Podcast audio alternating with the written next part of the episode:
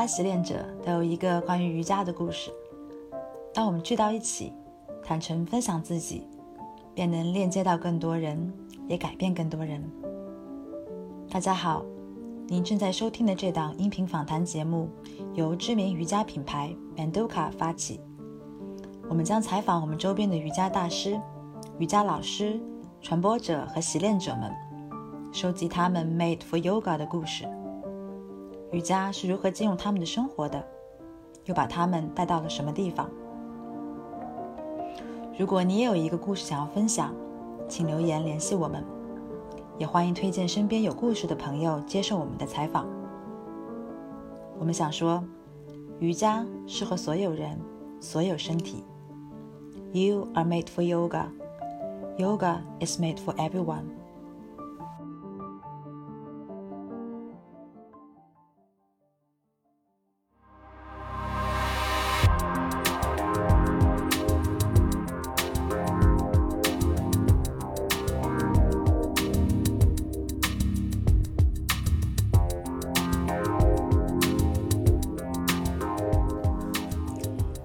友的介绍认识 Angie，开始呢有一些不确定。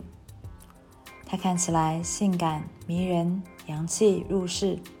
总之和我们预设的瑜伽人形象不大一样。后来仔细阅读她公众号 Yogalicious 的文字，越来越被她带入，为她吸引。初次见面采访，感觉熟悉的像朋友一样。Angie 是真实的。她单纯的喜欢晒太阳，于是有了露台比基尼瑜伽。他穿的美，接地气，坚持自己的 lifestyle。他是一个习练瑜伽近十年，却依旧在生活中情绪起伏，不时有负面情绪的人。他开诚布公与大家分享自己的生活，以及瑜伽如何在世俗生活中帮助自己觉知与转化情绪。大师离我们有点远，但 Angie 很近。今天，让我们跟随文字和音频访谈，走进 Angie 和瑜伽的爱恨情仇。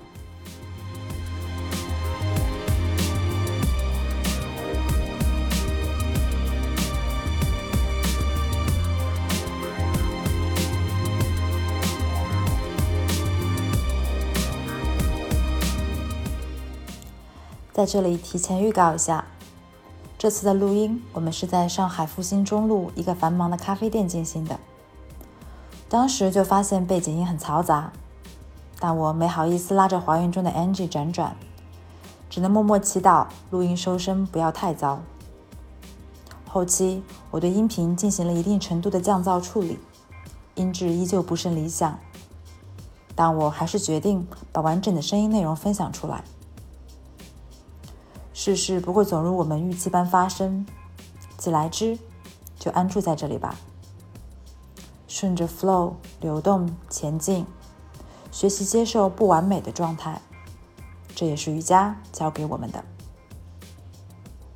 当然，你也可以移步至 Manduka 微信公众号阅读采访的文字版。好，伴随着咖啡制作声和周五人们愉快交谈的声音。让我们正式开始吧。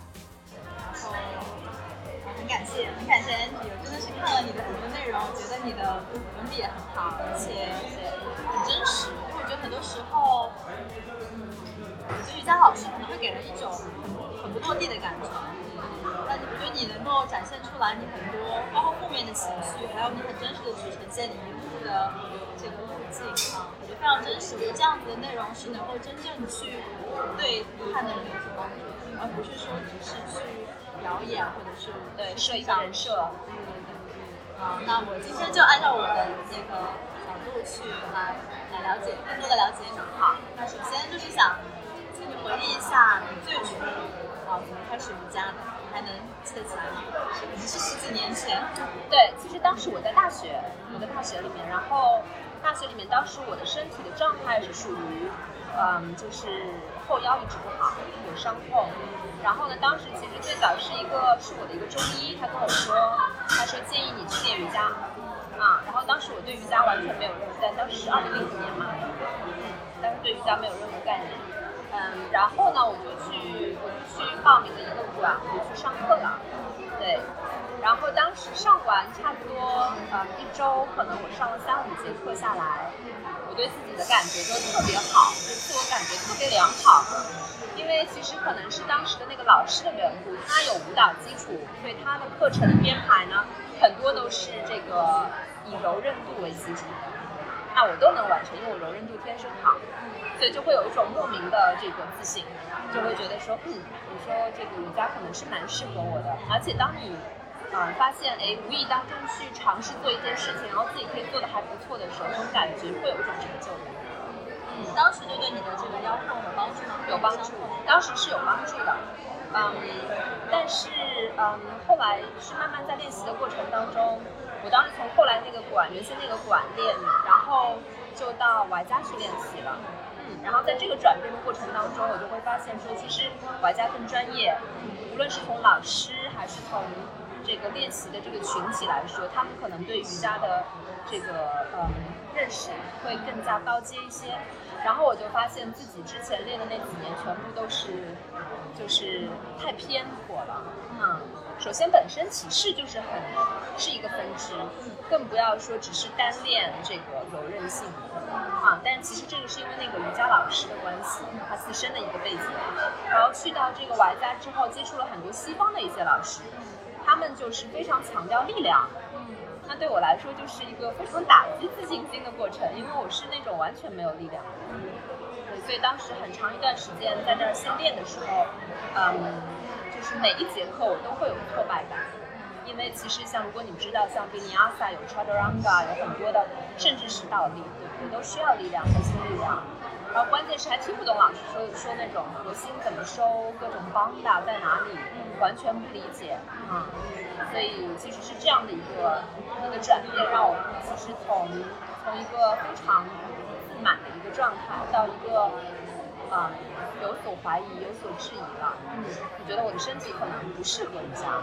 嗯，在怀疑之后，你后来发生了什么？在怀疑之后，当时那个瑜伽馆的老板呢，他就他就很有意思，他说，我看你经常来练习，你要不要报名参加我们的这个瑜伽培训？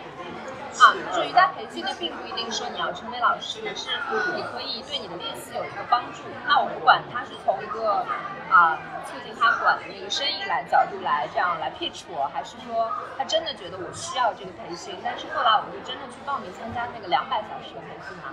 嗯，然后参加的时候呢，我们记得当时要大家围坐一个圈，然后就分享，哎，你为什么会来参加这个培训？那个老师，那个团队是澳洲来的，飞飞过来做做这个培训，所有人都说啊，我要，我想做老师，嗯，我想，我觉得瑜伽非常非常好，它改变了我很多，我想学更多。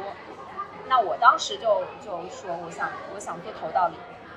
这是我唯一的、唯一的一个 goal，唯一的一个目标。现在想起来有点儿，有点儿这个，嗯，有点浅。但是呢，它因为它很具体，所以其实对于老师来说就很容易帮我达到这个目标。但是我自己觉得非常难啊，因为我知道自己的力量的问题，然后天生会有恐惧，对于你未知的这样的一个启示。嗯，对，然后就参加培训，嗯，然后培训就经历了其实。过程当中经历了很多，学习了哲学，学习了这个解剖学，然后你会发现，其实真的是，嗯，为什么说它是肌肉，它是力量和柔韧性的平衡的一种一种练习，尤其是体式上，包括说还有冥想啊，然后包括很多的那个制约的条件啊，你早上早起不能够啊随心所欲，要要根据一定的这个嗯规定啊去完成这个训练，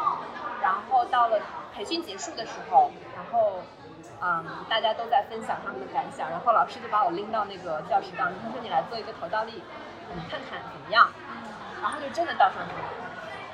当然，其实在很之前很长一段时间已经开始慢慢在练了，但其实是一个密集的两个月的这样的一个训练，让身体的这个整个嗯力量也增长了很多啊，所以说说就最后真的是倒上去，然后我就特别惊喜。嗯那是你第一次吗？对，那是就是真正的第一次，稳稳的，不靠墙，也没有任何恐惧的这样倒立。还是在这么多人的注视下。对，但是倒立我觉得很神奇，就是你其实当倒上去的时候，你并不会说知道周围有那么多人，就一下他们都不存在了。嗯，就在那一刻，因为你非常要专注呼吸，要专注于你这个身体的一个顺位，你没有办法去再分分心给其他人。嗯，所以我觉得那点那那一刻，我觉得我就觉得非常美妙。嗯，那你什么时候开始决定要去，就是往瑜伽老师这个方向去走？因为其实当时就是玩玩家这边这个培训结束呢，其实很多人他们是想留在玩家教课的。所以当时呢，就是那个鼓励我去培训的那个当时的那个老板嘛，他又来跟我讲，他说你要不要就在这儿试试看教课，啊，可能他也会，其实对于馆来说，他也希望有 synergy 很合适的这样的一个老师，啊，当然他可能看到我的 potential，因为现在我回忆当时真的是，嗯，非常非常浅，因为你练和教又是两回事儿，对不对？所以嗯，那当时我就说行，我从助教开始。然后他说：“你别从助教开始，他说我给你呃开一节课，你就给我们所有的老师带一节课，看看就是当当你带一群那么高阶的人，你的你的一个心理素质，你的一个整个 presentation 的一个状态是怎样的啊？你感受一下，然后你自己决定啊是不是适合？所以当时我就记得，就刚两百小时结束。”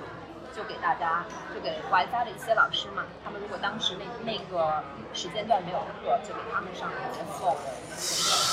然后当然就特别紧张，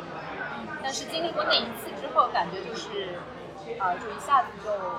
到了一个另外的一个 level 了，感觉好像哎，如果再这样 practice 下去的话，是可以成为一个老师。就很像是一个快进到两百之后，然后就在 Y 加教课。对对对，就也没有做那个 assistant teacher，很多都是从助教、调整体式啊这样开始，然后我直接就就就这样上去，然后再加上 Y 加的课程的一个强度非常大，他给到老师，当你就是呃呃 capacity 各方面都好的话，所以当时后来就真的是靠教课去养活自己。那你之前本科学的是什么？其实我学的是管理啊，工商管理。对，完全没有做管理，完全完全没有。但是我是觉得，其实学校里学习的东西，更多的是培养你一种逻辑思维能力、思考的能力。所以，当你进入到社会上或者去做其他工作，它是可以有一个延伸的，包括一种学习的能力。这点我以前会有质疑，我说，哎，如果我早知道我教瑜伽的话，我是不是其实就可以不用那么当时很辛苦的去去考学校？但是后来跟大家讨论下来，觉得还是有必要，因为其实这样的一个过程也是在给自己的一个一个思维模式进行一个一个整理、一个规划。嗯，对。嗯，在那个之后，就是你有参加了哪些你觉得对你来讲非常夯实你的基础的一些培训？然后有没有什么特别印象深刻的老师？我当时培训的话，其实非常传统，因为我嗯。我我这人是属于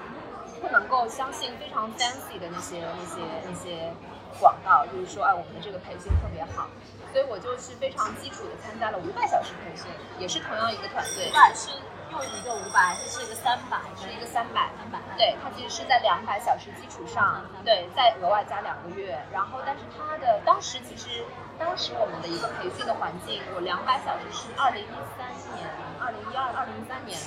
出来的，所以当时的培训环境跟现在不一样。现在培训其实更多是一种可能商业化的操作啊，但当时的话，老师真的是对于每一个来参加五百小时的学员，他都会有很很高的要求。就是说你要有一定的教课基础，然后你一定要有一定的这个练习的时间，你不能就是说只练了三个月就跑过来说啊，我来学五百，我就想做一个，因为有这个。certificate，你可能去很多地方，你马上就可以去找到工作嘛。所以当时我们那个团队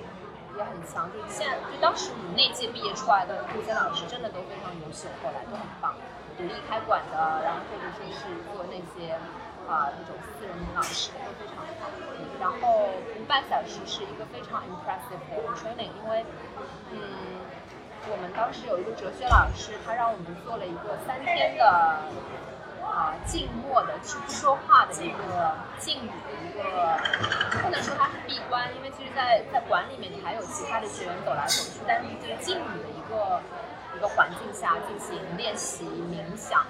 然后呢，只能吃西瓜，watermelon，嗯，只能吃西瓜，就早饭、中饭、晚饭，嗯，只吃三顿西瓜。然后我觉得这个这个过程呢，包括我们早上很早起床，要在新天地，就是挟天地那儿，不是有一个太平湖嘛，就是绕湖这样一个行禅，啊，就是一一个多小时就在那儿，就在那儿走。嗯，那个时候我就会发现说，其实，嗯，就是又领悟到，其实瑜伽除去体式练习之外的那个修行，对生活的一个影响，以及对心态上的一个一个非常积极的影响。嗯，所以两百其实更偏向就是体式层面的和教学层面，体式教学，然后三百其实会带进更多的嗯就是就是自我的觉察，然后包括冥想还有瑜伽文化哲学这一块。是，它就在哲学以及对挖掘自身的这样的一个方面更深了。对，因为其实启示真的是你只是一个，呃，说实话，很多呃阿萨那的一个排列组合嘛，不同的序列。但是如果说你真的要把它提到另外一个高度的话，进行三百小时，另外三百小时的话，它就会有非常多的让你去关照到你自己，嗯、怎么样去把瑜伽带到呃瑜伽垫下啊，比如说去太平湖旁边走，你这样每一步迈出去，踩下去，走一个三十秒，然后走走两步这种，这种感感受啊，然后突然就让你对时间、对空间有一个就是全新的一个认识。对你来讲，这样子的容易吗？这样子你很难，很难，对吧？难，对。其实当时在培训的过程当中，有被老师要求写检查，因为他发现我是一个非常，我没有刻意的想要去做一些事情违背他定下的规矩，但是真的有一些对我来说很不舒适。然后，嗯，比如说一定要早起，什么时候要到馆里，然后我有时候会迟到嘛，嗯，当然我也觉得非常的，嗯，不合适啊，迟到，但是真的是太早了，对我来说当时对。但是其实就是他让我写检查，然后整个过程我也也会意识到，其实本身这个准时，嗯，按照老师的要求早起，这个也是一个，嗯，其实在在修炼的过程当中，在培训的过程当中一个很重要的环节，而不是说那种非常散漫的一个状态，你想什么时候来就什么时候。嗯，当时那个老师他更多的是基于东方的这这个流派，还是会带入很多西方的，是更偏印度讲很多这些，还是会有很多就西方科学为基础的。我觉得它是很很平衡的。教学上的话，其实它是因为它本身是呃团队主要是澳洲人嘛，所以他们那边的教学上、体式上的一种一种流派是非常西方化的啊。但是嗯，就是不会像印度印度那边就是哦那些非常 fancy 的动作这样去给别人。所以很多很多平常人，他如果接触的是印度系的瑜伽，他会觉得说，啊，瑜伽就是把要把脚要绕到头后面去啊，这个太 impossible 啊，他们就会有这种 miss 啊。但是其实那但是从哲学的那个老师，哲学老师在讲印度的瑜伽瑜伽经这些，他们都是非常正统的从呃印度的这边的这样的一个呃系统这样去教我们，嗯，所以我觉得它是一个非常平衡的一个 combination。这样的还蛮难得的。对对对，所以我就觉得当时其实这个，嗯，这整个这个培训的这个团队真的是，我觉得给到我的影响是很大的。你有什么印象特别深刻的老师吗？我觉得瑜伽里面其实学生跟老师的关系还是蛮特别的。对对对，我想一下哈。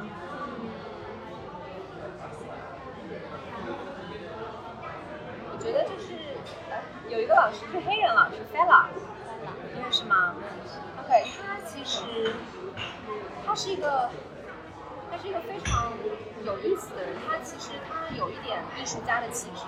啊。然后当时我去参加这个 Y Plus 的课程的时候呢，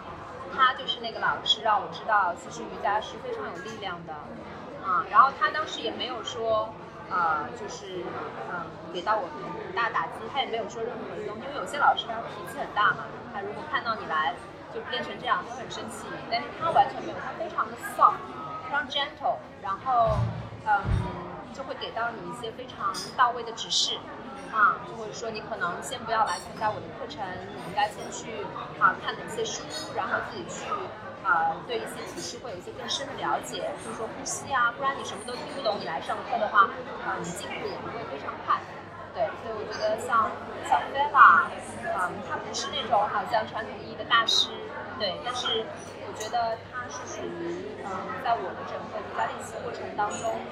就是让我的嗯，就让我心非常定的，嗯，然后就想说好好成长的这样的老师。他是那个两五百 TT 的老师，还是他是会没有，他的当时只是在瑜伽馆教课，啊、教课的一个老师，然后他对饮食也非常非常讲究，吃素，啊、一个瑜伽课的老师会跟会员讲说，你不要来上我的课，你去看书吧。他没有说不来上，他的意思是说，如果你能够去看一些书，可能对于来参加课程会更有帮助。对，因为其实啊、呃，你阅读一些书籍，你会发现其实，嗯、有会了解一些基础上的东西嘛。然后之前我还没有参加过培训，对，所以而且完全当时的练习的一个观念是停留在最初的那个馆的那个老师所练习的那些那些东西。所以、呃，我当时觉得 Stella 非常非常感谢啊、就也非常喜欢她的课程。嗯，然后还有的话，其实是一个女老师，也是在玩家，然后她现在已经搬去美国很久了，叫 Michelle。嗯，他当时非常有名，他在玩课非常非常有名。然后，嗯，我当时会觉得，因为你知道，在一个成长的过程当中，你非常希望能找到一个 role model。嗯，然后你当然，如果说你你去找一个 guru 这样大师级别的话，你你也不会想说我要熬到那种白发苍苍那种，对不对？对我当时二十几岁，然后 Michelle 当时也是非常年轻，然后她就是属于那种嗯舞蹈功底，但是她非常非常用功在她的一个力量的培养上。所以她除去自己教课，我经常看到她去参加其他老师的课程，阿斯汤嘎，然后一些非常高阶的流瑜伽去进行体能的这样的一个增强，然后就非常努力。然后她的教课也是，当然她也非常严格啊。我当时有被他 humiliate，现在有时候也会跟他开玩笑，因为当时我上头倒立嘛，然后我倒不上去，然后他就说 OK，你过来给大家数数，啊，数一分钟啊，一到六十。对，当时会觉得有一些有些惭愧，对，但是是他的 flow flow two flow three 那种 level 的课程，因为当时的名称没有像现在那么多，就是可能基础的，然后就是二级、三级这样。然后当时也是因为他，我在想，嗯，我一定要把头倒立给 conquer。对，对，Michelle 也是对我影响非常大，而且她自己是属于非常有人格魅力的一个一个女孩子，然后喜欢穿的非常漂亮，然后从来不会因为呃教瑜伽而变成一个就是像你说不接地气，或者说完全不做其他事情的人，她还是非常坚持自己的一个 lifestyle。所以我觉得这两个老师对我影响蛮大。真的有头倒立的情节，对，当时是真，当时真的是有。我觉得现在很多人也会有，对，尤其是当你能够非常，嗯，非常稳的这样倒上去，然后从不会到会，啊，这个过程是有成就的。呃，我其实一直都会试图去理解，就是一个人怎么在这个路上不断深入的嘛。但其实很多时候，这样的问题是非常难回答的，因为很多的事情它是自然而然发生的，就好像你。呃，开始练瑜伽，你会去关注这个领域，它自然会把你带到下一个培训或者是下一本书，让你慢慢的在这个领域越走越深。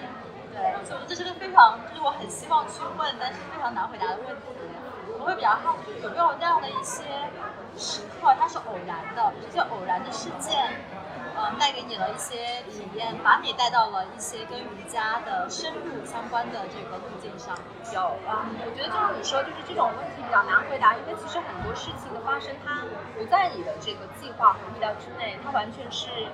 啊、呃，因为这个因缘和合发生的，就是比如说命中注定在你生命中发生的，可能你之前完全没有料想到，然后因为那件事情，然后你的整个生活的轨道就变掉了，对。嗯，我当时在美国生活嘛，然后嗯嗯，其实是是有是有两件事情对我对我就是影响挺大的。嗯，首先是首先是一个偏就是讲偏一点，我当时在美国一段时间之后，我差点放弃瑜伽了。啊，嗯，因为就是会觉得当时其实会离开上海，是因为在玩家教了差不多两年多，感觉自己呢，因为当教课会有一个兴奋期嘛。然后兴奋期过了之后呢，慢慢再往前会有一个平台期，你会觉得说，我的我的个人的成长的那个空间在哪里？就是我始终感觉自己像一台机器嘛，就是你每天上三节课，然后每次的课程的内容其实它是相似的，然后你不停地在重复这个口令，然后我自己都没有任何的能量再去练习其他的课程，所以我当时就很质疑，我说那我自己的这个成长的空间在什么地方？那也是我当时开始写公众号的原因。没有力气讲话，但是我有好多话想说，先把它写下来。然后去到美国之后，有一段时间就完全不想碰瑜伽，所以我就去上他们。你知道纽约那边有很多各种各样的课程嘛，fitness class，啊，然后我就尝试什么普拉提啊、bar 啊，然后他们那边非常 fancy 的一些什么 model model training 的那种 curriculum。当然身体是练得越来越好，但是还是会想念练习瑜伽的那个状态下，你感觉有一种非常通透的一种豁然开朗的感觉。就是有时候你练完之后，而不是只是身体的一个啊多巴胺的分泌啊，让你特别开心，然后完了就完了，对吗？然后看自己身材越来越好。嗯，然后对经历那个过程之后，然后我就去搜纽约他们有没有一些好的馆。然后我就搜到一家叫 Yoga to the People，YTTP，然后它其实是嗯在西岸和东岸他们都有这种点，它都不是馆，它只是一个一个空间，对，一个场地。然后呢，你会发现这种整个一个体验从你进到这个地方，然后你你你你付钱不是说线上支付一定的费用，它也不要你买 membership，它有一个 donation box。一个黑的，然后所有人你可以在练之前给，然后也可以在练习完了之后给钱，也没有人看着你那个盒子就在那儿，然后所有人都会有一个牌子写着啊，你租垫子的话是啊五块美金，然后练习的话啊基于我们场地的经营需要，我们建议啊就是要高于十五元，啊就是不要低于十五元，嗯，然后就是不设上限。那我就看到有些人真的，我有看到就是有些人会给什么。五十美金也有，然后基本上大部分给二十美金这样。我觉得这样的一个形式就让我有种就是，嗯，非常，我就非常 surprise 这种模式能够能够在在纽约这样这样进行下去。但其实整个我觉得这样的一个体验，其实你就可以看到那些练习瑜伽者的那种那种那种心啊，它是非常纯净的，他就是完全按照嗯。其实是为他人着想的，因为其他人也可以，因为我想其他人也来练，我以后也能来练，所以我支持他们这个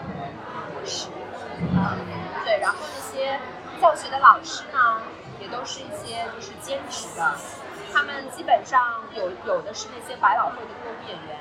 啊，然后他们自己喜欢，所以他们来教课，也有一些是可能专业的瑜伽老师过来上课。对，就是那个体验我非常好。其实我去后来去旧金山，我也去 YTT，嗯，那个后来就是又又把我后来我又回到了那个瑜伽的练习练习的那个轨道上，嗯，是因为他。所以当时去美国只是为了给自己一个充电充电，对，放松充电。然后我想去看看，因为当时有想自己创业，但是我不想开馆。就所有人可能当时老师一些都都是去开这种馆嘛，因为我知道，嗯，开馆这个形式对我来讲，我没有办法始终保持一个新鲜度，嗯，对我这样的个性格的人，所以我想去看看，哎，如果说我不想我想创业，但我不想开馆的话，我能做些什么？围绕瑜伽的，然后所以去到美国之后，我就会发现，就是其实它可以形成一种生活方式上的一种一个项目。并不一定说只是来练瑜伽，你可以有一个前后的共同的体验，所以才会有后来的一个露台的这样的一个一个小小的，嗯，这样的一个小项目，啊，然后也是其实在我脑海里一直在，其实在国外也没有这样的模式，他们只是一个 pop up，啊，然后当时 Michelle 也是给了我一个点，他当时在纽约的时候就会租酒店的露台去做那种 rooftop yoga。哇，这个 idea 真的非常棒，对不对？就是所有的当时上海的练习都是在室内场馆，其实户外的练习更加的可以帮助你去找到和呼吸的那种连接，因为你实际在户外的状态，你呼吸势必就更加的深，这个自然的一个一个变化。然后，嗯，对，然后所以 Michelle 也给了我一些 inspiration，然后我又去美国又看到，嗯，就是其实这种在国外的这种活动的形式。所以我当时回来就做了这个，对，然后在美国一个 YTTP，然后第二件事情呢，也是很很巧合的是，我去参加那个 Vipassana，闭关闭关冥想十天的，然后嗯，那个是太太颠覆了。但是你有过前面三十天，你会觉得那十天还是很难吗？很难，尤其是到了第二天，就到第二天下午的时候，我觉得天哪，怎么感觉过了两年一样？就是很多人会放弃，都是在第二、第三天的时候，就真的熬不下去就走掉了。因为其实你设想一下，你没有任何的这个这种电子设备，你没有笔和纸，然后我还偷我还做我还偷偷的藏了一张纸，他们有一个呃就是学员的一个呃那种小册子，我就藏着，然后我偷偷藏了一支笔，所以我有什么想法我就赶紧记下来。对，然后嗯。然后每天的你要做的事情就是打坐冥想，嗯，十个小时。然后如果不在那个冥想大厅冥想，就在自己房间。那房间其实就我不知道多大，就反正一张床，你就地方就够你走路，其他就没有任何的地方是能够供你什么自娱自乐，完全没有。嗯，就去年在青岛做了这个十天的嘛。哇，对，然后很棒。你当就是你在这十天结束后是怎么样的一个感受？然后你在现在去看那段经历是什么样的一个感受？我当时其实十天结束，十天呃前两天非常难嘛，然后到第五天的时候其实是非常 enjoy 的。第五天开始 enjoy 第五天开始 enjoy，因为你会发现这个是 normality。这个是你生活的，之前你会 struggle，就是啊，这种生活不能讲话，天哪，我要讲话，对不对？也没人跟你讲话，然后我要讲话。然后到了慢慢第五天的时候，你会发现在随着练习的加深，你不是那么愿意讲话啊。然后呢，然后我又发生了一件事，我牙疼，我就是那个牙牙牙齿发炎嘛，牙齿发炎，然后又没有药，然后当时去找那个老师面谈，不知道青岛那个有没有面谈的时间。然后那个老师就说：“他说我知道你疼很难受，他说我也不建议你吃药，那你就用这个机会去去把它带入到你的冥想当中，然后你去观观察你的每一轮的冥想，它的细胞的在这样的一个帮助在恢复，其实它都在变得越来越好。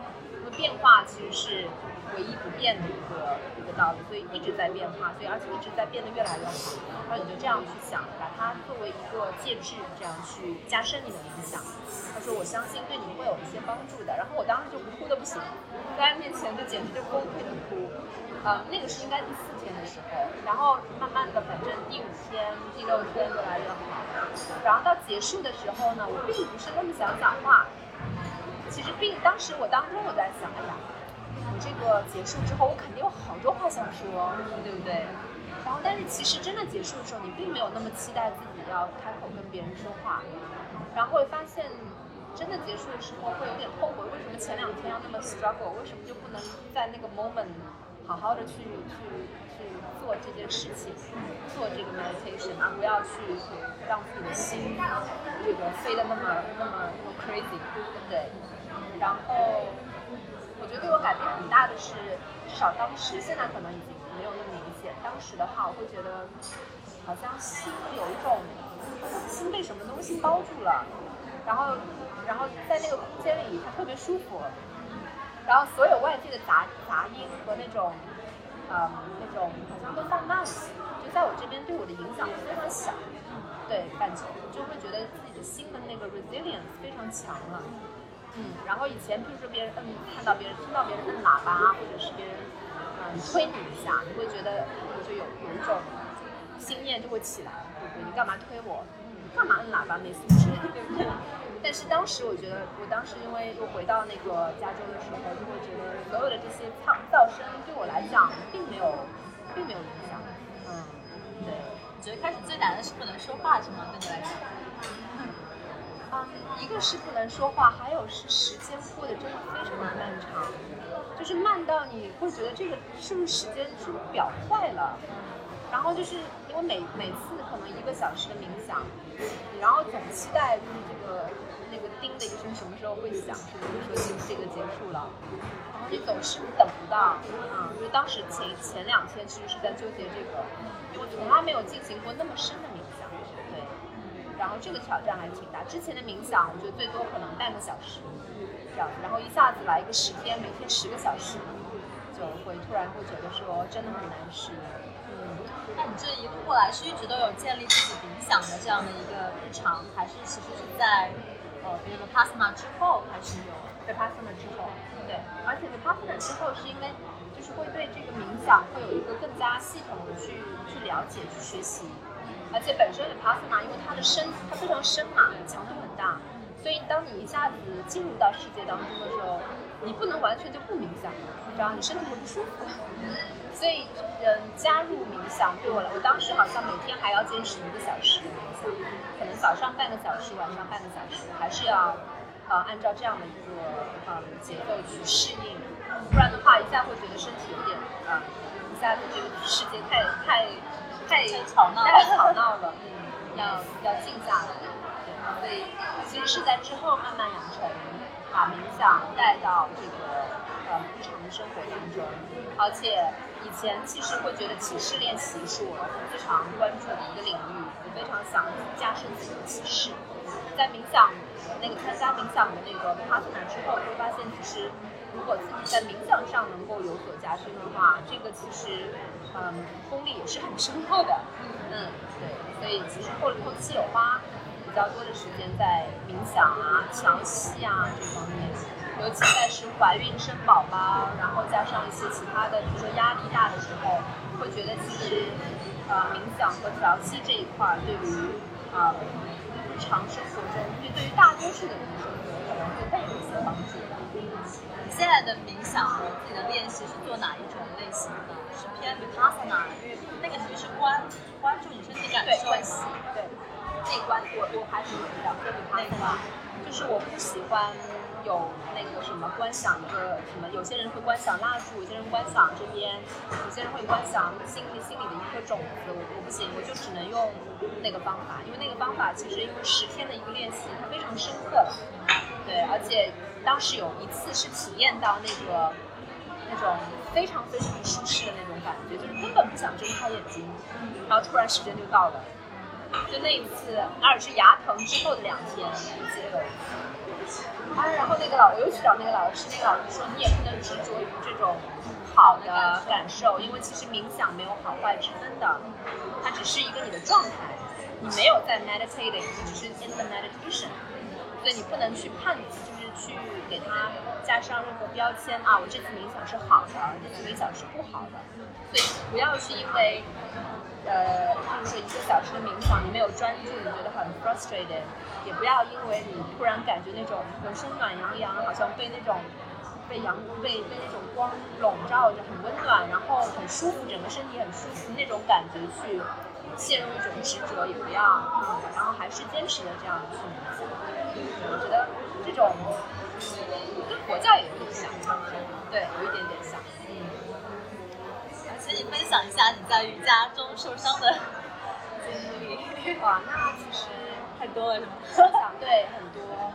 嗯，我自己的话，因为早期练习嘛，没有力量，所以有很多的伤都是在腰。有一段时间的，一开始当然是腰是好的，那后期因为想加深嘛，变后弯，变后弯没有没有力量的话，很容易受伤。你完全靠那个腰在这个 flexibility 在在做这个提示的话，很容易受伤。所以腰的受伤其实是嗯最频繁的，当然不会说就是那种特别严重的那种伤，因为本身真的是非常软，但是你会感觉到有很长一段时间你就下不去了。对，因为没有用到肌肉去控制进入体式，一个是腰，然后还有比较多的是像膝盖，啊，使劲盘莲花，嗯，就是没有热身，然后突然盘莲花，然后一下就听到，啊，那个关节的 crack 的声音，然后再出来的时候就疼，就疼的不行。对，我觉得腰和膝盖对我来说是，嗯，相对受伤比较频繁的，嗯，比较多。对。每次受完伤之后怎么去？修复，其实就是你会从这些里面有什么样的一个收获？嗯，我觉得其实我觉得收获最大的，其实到嗯，因为我的伤没有特别的严重，对，从来都没有特别严重，嗯，然后反而是生完宝宝之后，其实某种程度不能算是呃受伤，但是身体机能是有非常大的变化。我觉得这个对我的练习和教学又有了一个新的认识。嗯，就譬如说我呃生完宝宝之后，嗯，因为你在怀孕的时候，你身体会分泌那个松弛素，所以你的骨盆、你的骨骼关节都特别松弛，身体柔韧性就是非常好。但是当你生完之后，这个激素就会下降，然后那些骨骼和关节又会闭合，然后也会比之前要僵硬很多。啊，然后所以很多之前做起来非常没有压力的体式，在怀孕、生产后就是做不到的。嗯，就真的是需要，譬如说 Hanumanasana，就真的是需要说慢慢的去热身，慢慢的去做。然后这个呢，我也就突然理解了很多同学在我的教学过程当中，他们就是怎么使劲都没有办法前屈，都没有办法去叉。以前我会觉得，哎，这不是很理所当然的事吗？因为对我来讲，我从来不需要热身就能进步嘛。但是他们就可能需要三块砖垫在手下面对吗？就整个人其实是站着的差不多。然后当时产后我自己经历的那个阶段，我就特别，我就突然理解说，当你柔韧性真的不好的时候。你是怎么样去逐渐就是循序渐进去加深这个体式的，在安全的范围内，不然真的容易受伤。然后也我我自己作为一个老师的话，也不能想当然啊，这个体式哇，因为当你会了，你当然会觉得说没有那么难。但是对于大部分人，他可能没有办法去完成的时候，你怎么能够帮助他从他的一个身体的一个呃条件去慢慢的去尝试这样的体式？我觉得这个对我自己的。教学的帮助挺大的，我自己产后经历的那些。嗯，我就是你说的那种身体非常硬的人。然后我我也学过一个两百 TT，我当时在北京一个本土的学校学的。嗯，我觉得现在的自己跟当时的自己，可能在体式深度上面的进步并没有太大，可能好一点，但没有太大。那我觉得一个很大的改变是，现在我在一个教室里面，当我觉得。嗯，比方说术式，我没有办法做到把那个脚抬到这里，要抬到这个腹股沟这里的时候，会我会觉得我很很舒适的保留在竖式，对，而不是说我会觉得有羞耻感，会觉得这样很好，就是我很很自信的、很舒服的保持着我能做到那个竖体，对，这是最大的一个变化，就是我能够去接纳自己的一个目前的状态，对，然后。呃，回到你刚刚讲，我会觉得其实对于一个身体僵硬的人来讲，呃，你其实这时候是身体在保护你，的僵硬其实是你的身体在保护你啊，不会因为一下子打开而没有去激活肌肉而产生嗯过度的压力，对。另一方面，其实对于一个僵硬的人，他如果能够不断的去克服这些东西，去慢慢的变得柔软。他会成为一个更有同理心的老师，对未来他会知道哦，学生是是这样子的，我是这么一路走过来的，对，他会去理解，我觉得都是都是有两面性，没错，同理心你觉得如果你自己没有遇到瑜伽，你现在会在干嘛？有想过这个问题？我会在写作吧，我会说我会开一个咖啡店，然后我会写，我会想要去写书。其实之前是有一个写书的机缘，但是因为嗯。我我我会发现说，其实可能当时我觉得自己还不是一个特别有勇气的人，因为其实，在写书的过程，当时我的编辑他就跟我讲说，其实写书的过程是一个剥皮的过程，会很疼。对，我当时没理解，因为当时啊，露台做的就是大家都觉得哇特别火，他说那你就，然后他又找到我，然后看我又写公众号，我就没理解为什么写分享像露台瑜伽这样的一个概念，然后分享我自己的瑜伽的过程会很疼，对。然后我就开始动笔写了，我们把大纲、故事大纲、基础全部都写好。然后我着手写到差不多四万个字的时候，我就真的就写不下去了。嗯。然后其实是因为，嗯，自己可能也不够有勇气再去把过去的一些经历把它挖出来。因为其实你把它挖出来，是自己内心不是黑，只是说它藏在比较深的地方，你不想让。呃，大家知道，或者说你觉得让大家知道的时候，你会非常的羞耻啊！你把它暴露在这个大太阳底下，所以当时会感受到那种疼。然后又因为，嗯，这个些个人的因素，比如说怀孕啊，然后露台的当时一些纠纷的问题，所以后来就是写写书的过程耽搁。但是如果我觉得我没有做瑜伽的话，我也会写类似于像食谱啊这些，我会写，我会做一个不是说作家，但我很喜欢写东西，嗯，就是一直以来都很喜欢写作。其实是在写公众微信号以后。然后，嗯，遇到了我那个编辑以后呢，他也是给到我非常非常多，他就给我开书单嘛。说你，因为他们作为编辑的话，他们看他们选书有非常多不同的很新奇的这个角度。就这本书是可以帮助你拓拓宽你的词汇量的，嗯，你写书你得有词汇量。然后那本书呢，它可以帮助你怎么样去非常生动形象的去描述你的感情。它每一本书它给我的角度都不一样。然后其实我。我觉得我最后悔的是小时候没好好多看书，因为小时候不爱多不爱看书，就不喜欢看什么文学啊那些，嗯，或者说那些小说啊都不喜欢。然后，嗯，当时在那个那个那个三年里，就看了好多好多书，对。然后你当你看了书之后，你会觉你会就有一种，嗯，在写的时候，在打在写的时候，你会有一种自然的流露，嗯，会出来。现在写公众号这些呢，你会觉得它是一个很享受的事情，一直以来都很享受，还是会偶尔有一点被催稿，会被自己催稿的压力，被自己催稿会有，会有那个压力。会有，但尤其而且尤其是，嗯，就是没有写作灵感，就没有东西跟没有个东西跟大家分享的时候，啊，我就会焦虑，我就会说是不是自己缺乏一双这个发现，就是发现细小。这个的那那双眼睛啊，我是不是眼睛不够明亮了啊？没有注意到那些东西，这种会有焦虑。嗯，但是反而也会有时候，当我把这些情绪分享出来的时候，发现大家也非常喜欢。比如说我之前就就上一篇我写了一篇最近这个孕反的嘛，然后我就收到无数，其实大家没有祝贺我什么又怀孕，他们都非常的有同理心，就说。啊，二胎妈妈怎么样啊？哇，你非常有，而且给我留言的年龄群的呃姑娘们，从二十二岁、二十三岁到可能四十多岁已经是二胎妈妈的那些都有，啊，他们就分享跟我分享他们自己的一些这个纠结呀，然后那些煎熬的这种心路历程啊，然后这种过程我觉得非常的可贵，这种互相沟通的这样，嗯。之前啊，做露台瑜伽，然后呢，呃，就是比基尼瑜伽嘛，别人会觉得哎，好像跟大家那种瑜伽很不一样，对，是有一点反传统、不传统的。然后你也有把，应该是把 hip hop 带到跟瑜伽结合，对，怎么看就这种这种瑜伽类型的创新，或者怎么看把瑜伽和现在的一些新的流程东西结合的这样的一种形式？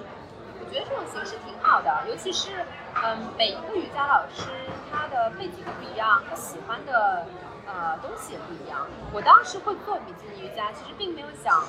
嗯，做一个非常 eye catchy 的一个概念，其实是因为我自己喜欢晒太阳，然后我觉得如果就躺着晒一两个小时很浪费时间，但如果说又能晒太阳又能做瑜伽，那不是就很好吗？Multitasking。对不对？而且又能够暴汗，又非常低潮。其实我是吸引一群跟我相似、喜欢太阳，然后嗯不介意说穿上比基尼来练瑜伽的女孩。啊，我并没有希望什么一大批男生来看围观，对不对？从来都没有。然后我我其实印象很深的是，参加比基尼课程的女孩子很多体型，其实按照传统意义来说，她并不完美，微胖的也有，然后有小肚腩的，有些是妈妈，就是有拜拜肉，什么都有。他们就非常，因为我觉得很很很奇特的是，太阳有一种能量，当你被它滋养过之后，你会有一种迷之自信，你会非常自信的穿着你的比基尼，就是在我们露台上走，然后自信到就是有一个女生，我记得我们那个那时候店上店里面有一个小嗯呃做那个做馆的有一个有一个男生嘛，他都害羞的抬不起头，说哎不行，他说那个女生就在我眼前晃来晃去。就非常自信，但她的体型呢是有一点微胖的，但其实我就觉得非常美嘛。这个就是我想，我想，我想去去做的，不要受到大众的这种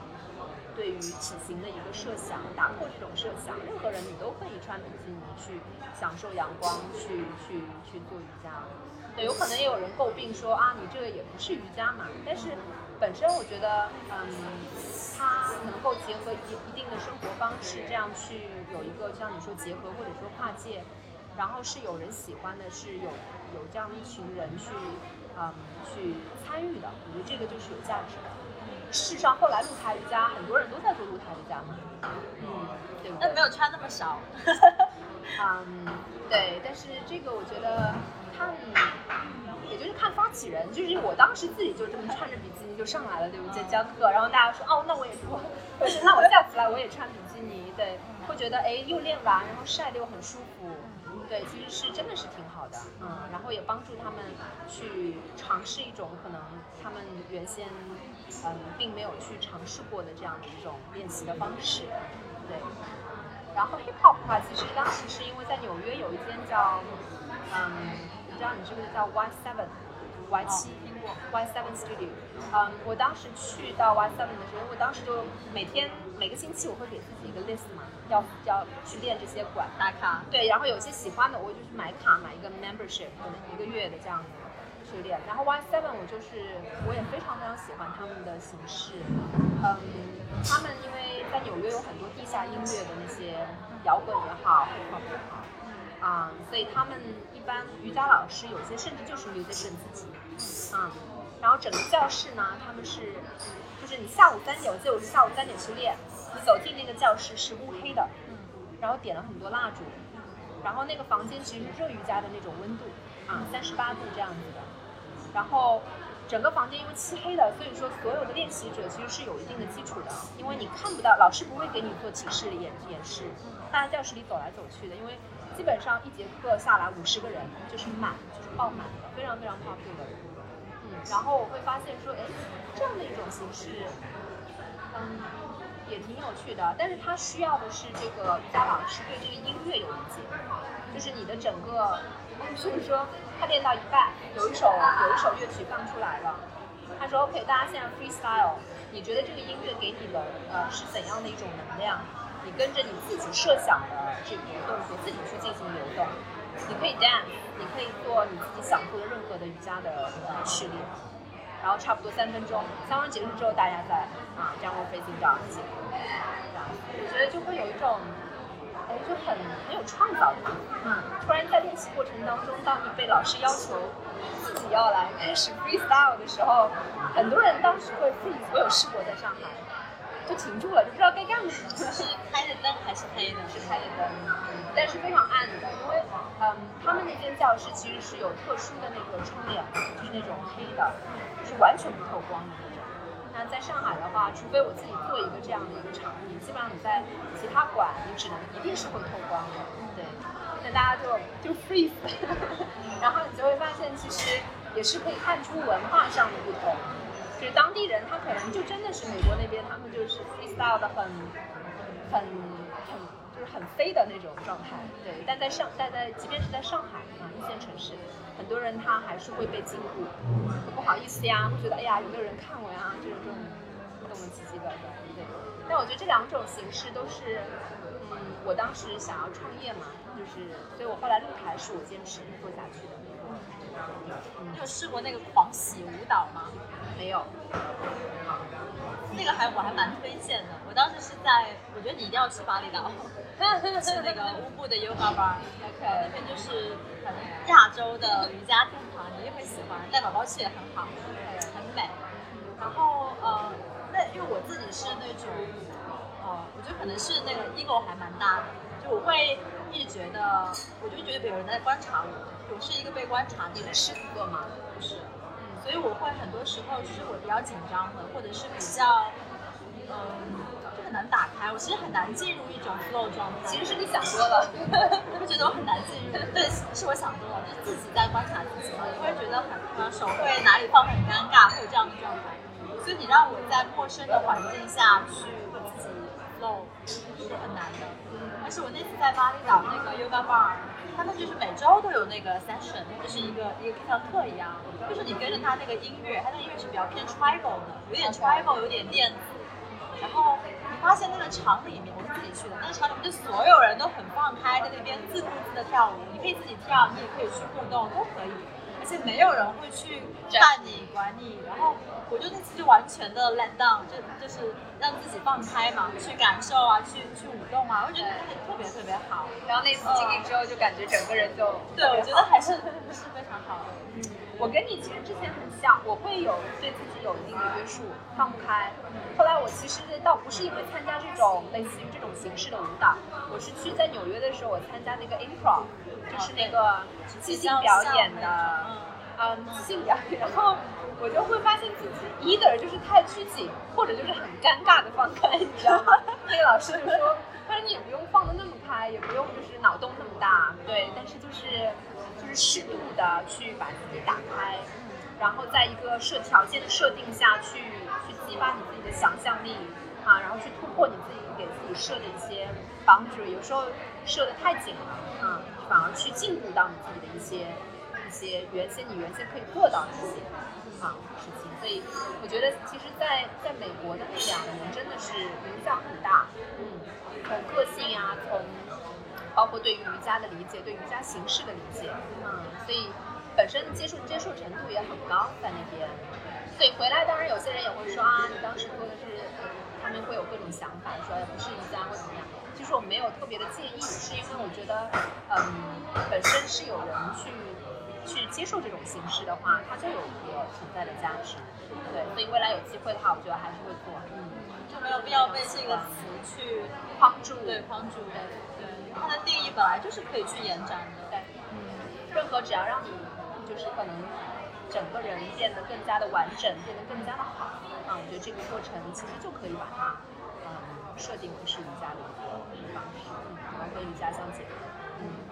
怎么看现在的线上直播类的瑜伽呢？因为这其实是目前感觉像是行业的一个趋势，可能是因为这一波疫情吧。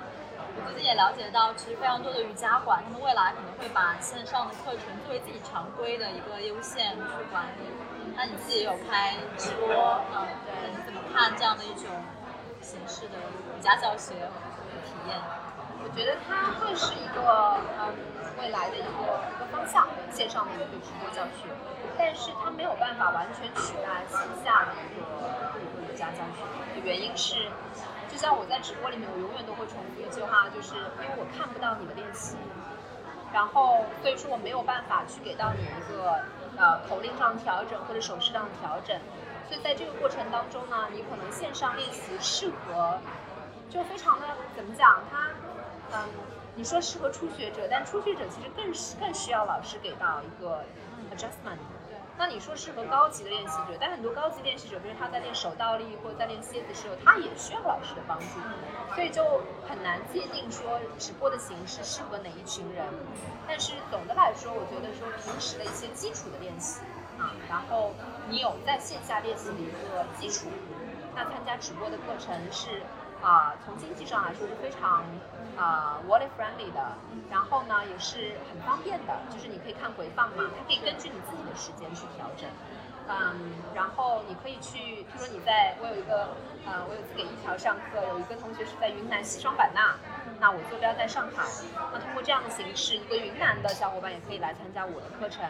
这如果是在线下的话就很难，对不对？我觉得这种这方面来说的话，直播课程是有优势的。然后再加上，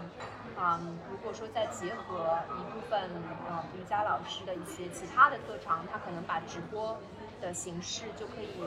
嗯，变成一种更加生动的这样的一个平台啊，让学生可以了解到这个老师的一个作为一个人啊，而不是说只是一个教体式的这样的一个教练。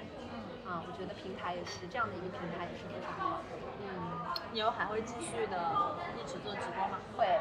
会做了。我觉得就，而且因为我的直播是免费的嘛，嗯，我的我的想法是，当然有些人说啊，你应该去啊去收费或怎样，但是我会想说，嗯，如果说未来去需要靠呃需要把直播做成一个创业的项目的话，那会考虑说做一些其他类型的。课程的内容去进行收费。譬如说一些直播上不会给你导流的，比如说你说我给大家带四十五分钟冥想，可能真的很少有人会来练，对不对？但是如果说你有自己的一个啊、平台、网站或者说小程序的话，他们真正感兴趣的就可能会 subscribe 会来练。那这个就是不一样的一个内容的一个嗯两两块内容。直播内容一般都是带领大家练习一些体式上的啊训练，然后如果未来说想持续的在这方面有所啊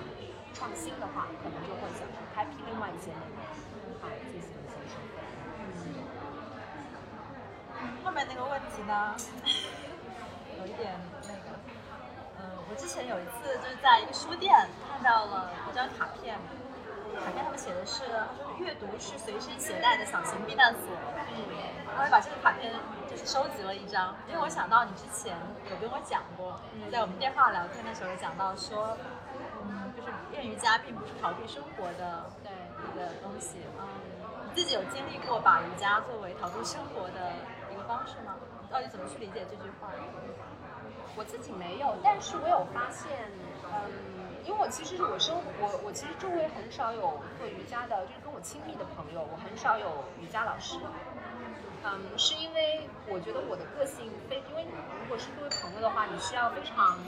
嗯坦诚的一个沟通，你可以跟他分享任何东西，同时你会收到反馈，然后嗯，我觉得可能很多瑜伽老师在这方面他不是非常擅长去跟别人去沟通，有些时候啊、因为他是其实瑜伽练习是一个向内走的过程，但如果向内走太深，有时候你可能就很难再走出来去跟大家去 open 了。嗯，但是我觉得其实在，呃一个社会当中，其实人与人之间的这种沟通，呃是非常必要的。对，所以我之前在教课，我也认识很多老师，他们我觉得有包括有些学员，他们也是，就你会看他每天都来，每天都来，他跟着你练两三节课。那有时候我就好奇嘛，难道你不做其他事情吗？这个是我工作，我要教三节课，对不对？但是如果说你自己有有自己的，就是我现在要带孩子要那个，我就完全没有办法做到说每天去练习两节课这样的一个时间。那有时候会聊，所以就会听到，其实有些有有各种各样的生活当中遇到一些不顺利啊，或者说，嗯，有一些生活当中遇到了一些挑战啊，他们会把说练习瑜伽让我感觉非常的好，啊，然后呢不会被这种呃这种情绪所影响，感觉情绪从从我踏上瑜伽垫那一刻起就离开了。啊，然后，呃，我会发现其实有有有一群人是这样，当然这个也不是说好或者不好。如果说你把它作为一种呃 treatment，最终把你治好了，或者说让你觉得哎生活又这些挑战没有问题了，I'm ready，我又回来了，那没有问题。但就这就怕你一直在这个里面，一直依靠这张垫子去让你，因为现实中的问题还是要靠你自己去解决的嘛，对不对？你没有办法说就把它撂那儿就不管它了。嗯，对，所以是有我们是有遇到过这些呃学员，或者说有看到一些老师，对，会是这样，自己的生活并不是很顺，所以他会非常 focus 在瑜伽上面。对，所以并不是说自己，主要是你看到的别人会对我看到，然后我看到的时候呢，我就会提醒自己，就是当我觉得哎最近生活有一些压力、有些挑战的时候，啊，我不能依靠这个工具啊去让自己逃避掉这些东西。当然说起来很容易，但其实做起来是难的。嗯，所以嗯嗯，我我自己而且是属于那种呃，我之前写过 fly or 呃 fight or flight，我基本上就会逃，啊，我不会去说站在那儿跟去去去 fight，嗯，但是嗯还是会回到那一点，就是当你不去面对的时候，它依旧在那儿嘛，嗯，所以说还是要靠自己去去把它这个嗯不能去寻找任何的 shelter，除非你自己当时是真的是非常低落，嗯，情绪 depressed，或者说，嗯，你是要一段时间去把自己给整合好，啊、修复好，然后但是一定要记得要回来，对，就不能一直静在那里。我觉得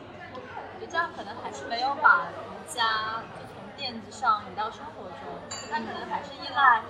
呃他练习完、练习中练习完那个当下的感受，但没有把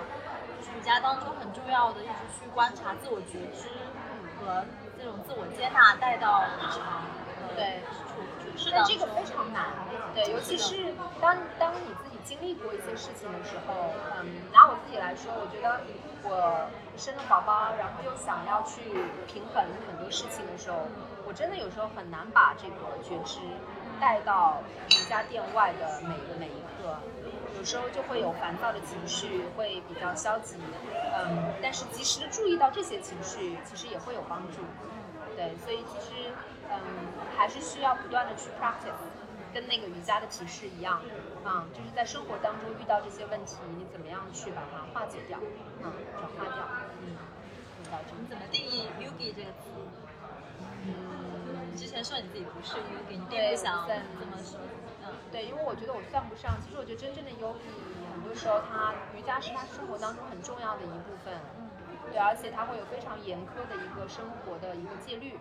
很多 yogi 都会有。嗯嗯，我说我自己不是，是因为我觉得我我是一个还是想要嗯，就是有生活方式的，就是我我很多东西我可能没有办法给自己下非常严苛的戒律，啊，譬如说我要非常非常早起，然后打坐一小时，我现在没有办法做到，嗯，因为睡眠对我来说非常重要，嗯，不然就没有办法带宝宝，然后嗯，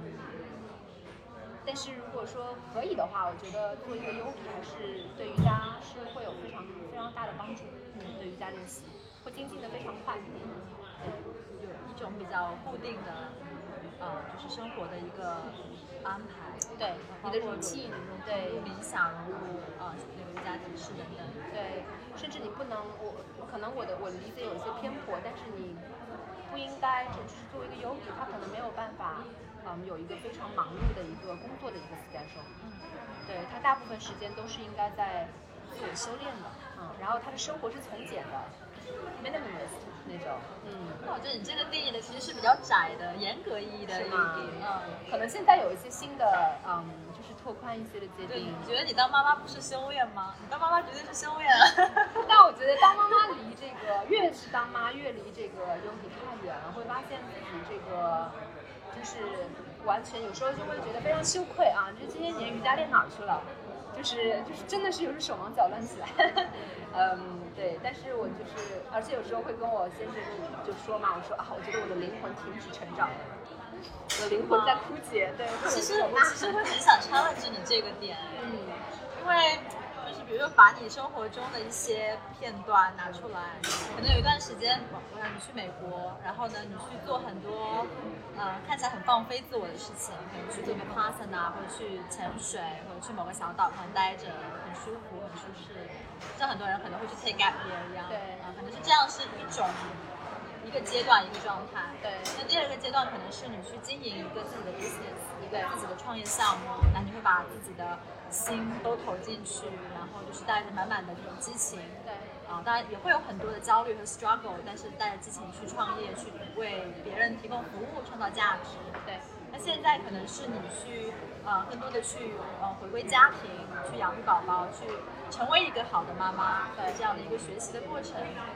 呃，你会怎么去看就是这这些不同的阶段？就是说，难道第一种就是修行，就是真的就是这第一种才是个人成长，还是才是个人的这种探索吗？还是你灵魂在成长吗？而第二段、第三段就不是吗？我会非常好的问题。我觉得其实客观上来说，这三段其实都会帮助自己有非常大的一个成长。回过头来看的话，嗯，但是从我主观上来说，对我成长非常大的其实是，嗯，这个就是自我自我探索那个阶段，以及创业的那个阶段。嗯，然后当妈妈的话，我现在没有办法去去说啊，我成长了好多那种，我还没有就是所谓的彻底解放，因为其实孩子还很小，嗯，但是我相信，譬如说五年之后，我回过头来看我做妈妈的这一个阶段，嗯，我会觉得自己真的是成长了非常多，就会变得坚强了很多。嗯，然后也经也经历了自己的一个，嗯，我说其实做妈妈是一个不断的自我否定，然后，然后又是自我质疑，但是又重重拾自信的这样的一个过程。嗯，因为你会发现，你很多对自己当妈妈的一个角色的一个设想，跟你实际实际日常生活中到每一天，啊，你的这个作为一个妈妈的角色这样的一个一个角色，你的设定有时候会有很很大的出入，啊，然后，然后我又发现我自己呢，做了妈以后，我发现我不是一个非常贤妻良母型的，就是女性，嗯，因为我在公众号也写过，我说我不觉得女孩子，嗯，就是结了婚生了孩子，啊，就是你的幸福人生的标配了，嗯，其实对你来说，你有自己更应该是有其他的。嗯，呃，一些事情可以让你，嗯，也同时让你感觉幸福，这应该是一部分的，都是一部分的。然后，然后突然发现现在眼前自己就是很多很大一部分其实都是在围着小孩，然后也是因为育儿的理念嘛，想要自己来带，然后就会觉得，嗯，真的是目前来说还没感受到是一种，嗯，成长，反而是感觉自己枯竭了。嗯嗯，反而是之前的这个自我探索以及创业的经历，让我感觉，因为它过去了，所以我感觉是对我的成长是非常非常快速的。对，我觉得你的这个问题非常好，然后让我突然想到，是不是自己的认识有所偏颇啊？因为我就像你说的，我觉得可能我深刻感觉到自己灵魂成长的都是自我旅行啊，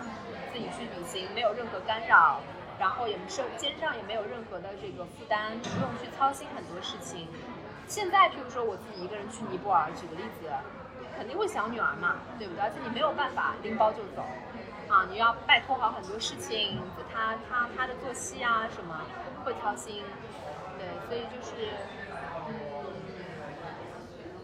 就其实还是会想说，在每一个阶段，嗯，千万不要有那个阶段不该有的焦虑。其实我之前都会有。那个时候就焦虑，哎呀，我什么时候可以遇到这个呃自己的那个嗯灵魂伴侣？对，灵魂伴侣啊，然后什么时候可以生小孩？然后啊，现在然后又会又会焦虑这个，比如说我怎么样去平衡？我是不是还能够重新回到自己想做的这些这些事情？嗯，但是基于之前的这些经验，我告诉你，千万不要焦虑。就是现在还是要把所有的精力放在此时此刻，嗯，那到未来的某一天我回头看，我不至于再后悔说，哎呀，我干嘛当时要焦虑，对不对？你看现在不都挺好吗？对，所以嗯，其实这样说来都是成长，嗯，对。如果你把现在这个阶段比喻成一个 vipassana，在第二天，之后回过头来看，可能到了第五天或者第十天，你会觉得哇哦，这一切都太太棒了，是这个很形象。现在这个 Angie 妈妈的一天是什么样？你会把瑜伽和冥想怎么安排到你的日常当中？有吗？应该有吧。对，应该有，因为我其实我女儿睡觉很好，所以呢，我现在早上练习基本上是没有了。以前早上会有，我现在练习都是在她睡觉的时候。她的小睡差不多是从十二点半到下午三点，所以我的我的练习时间。呃，基本上会是在十二点半她睡以后，啊，到一点半这样的一个小时时间是我自己的练习。然后有时候晚上啊会做一些冥想，主要是这样。其实就是，嗯，他睡觉的时间就是我自己的时间。嗯，那你还是会坚持每天都有瑜伽和冥想的部分？会需要，嗯，不然的话就是会觉得，嗯，会觉得 something missing。是你建立内心秩序的一种仪式一个部分。对对对，是内心秩序的一个对仪式。最后一个问题就是要回到一个品牌的问题，因为满都卡有一句 slogan 叫做 Made for Yoga，然后这句 slogan 嗯其实有一个解释的维度，就是说呃它的主语是每一个人，呃 everybody。Everyone is made for yoga. Everybody is made for yoga. 因为我们觉得，呃，瑜伽它并不是很多人以为的拉伸或者是一些高难体式，呃，它的益处其实是可以辐射到每每种人。想听听，你对这句话的理解？Yoga is for everyone. Everyone. 其实我觉得这这句话，我就是因为很多人也会问，他说啊，我是这样的一个情况，适不适合？我是那样的情况，适不适合？其实，首先从一个身体的角度来说，任何的瑜伽是可以适合任何身体，瑜伽是适合任何年龄的。但是有一点是不是应该是你去适应瑜伽，而是你应该把你所练习的瑜伽去来适应到你自己。那这样其实才是安全和有效的练习。嗯，然后就像你说的，嗯，你参加完培训，你在练习的时候，你完全不会再 push 自己一定要啊，在一个体式当中做到怎样的一个程度才算啊可以，你会有一个标准。但其实瑜伽练习，除去在一个正确的身体顺位上，它不应该有任何的标准。对，就是你的身体顺位是正确，在你的这个身体基础上是正确的，那你按照你自己身体的一个情况、练习的基础，这样去选择这个体式的难易程度，我觉得这个就是一个有效的练习。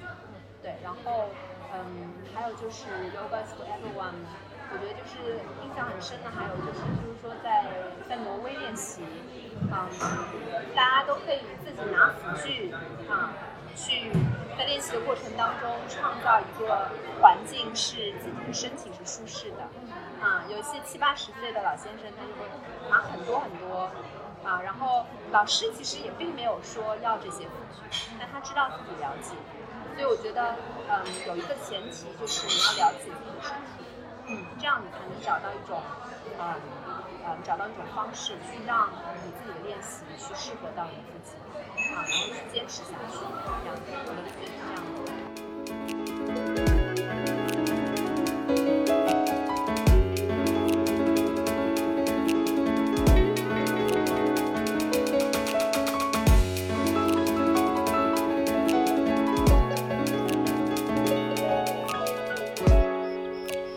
以上是这期节目的全部内容，感谢您的收听。采访的文字版可以在 Manduka 微信公众号上找到，拼写方式为 M A N D U K A。你也可以在小红书和微博上 at Manduka 与我们互动。下期节目再见。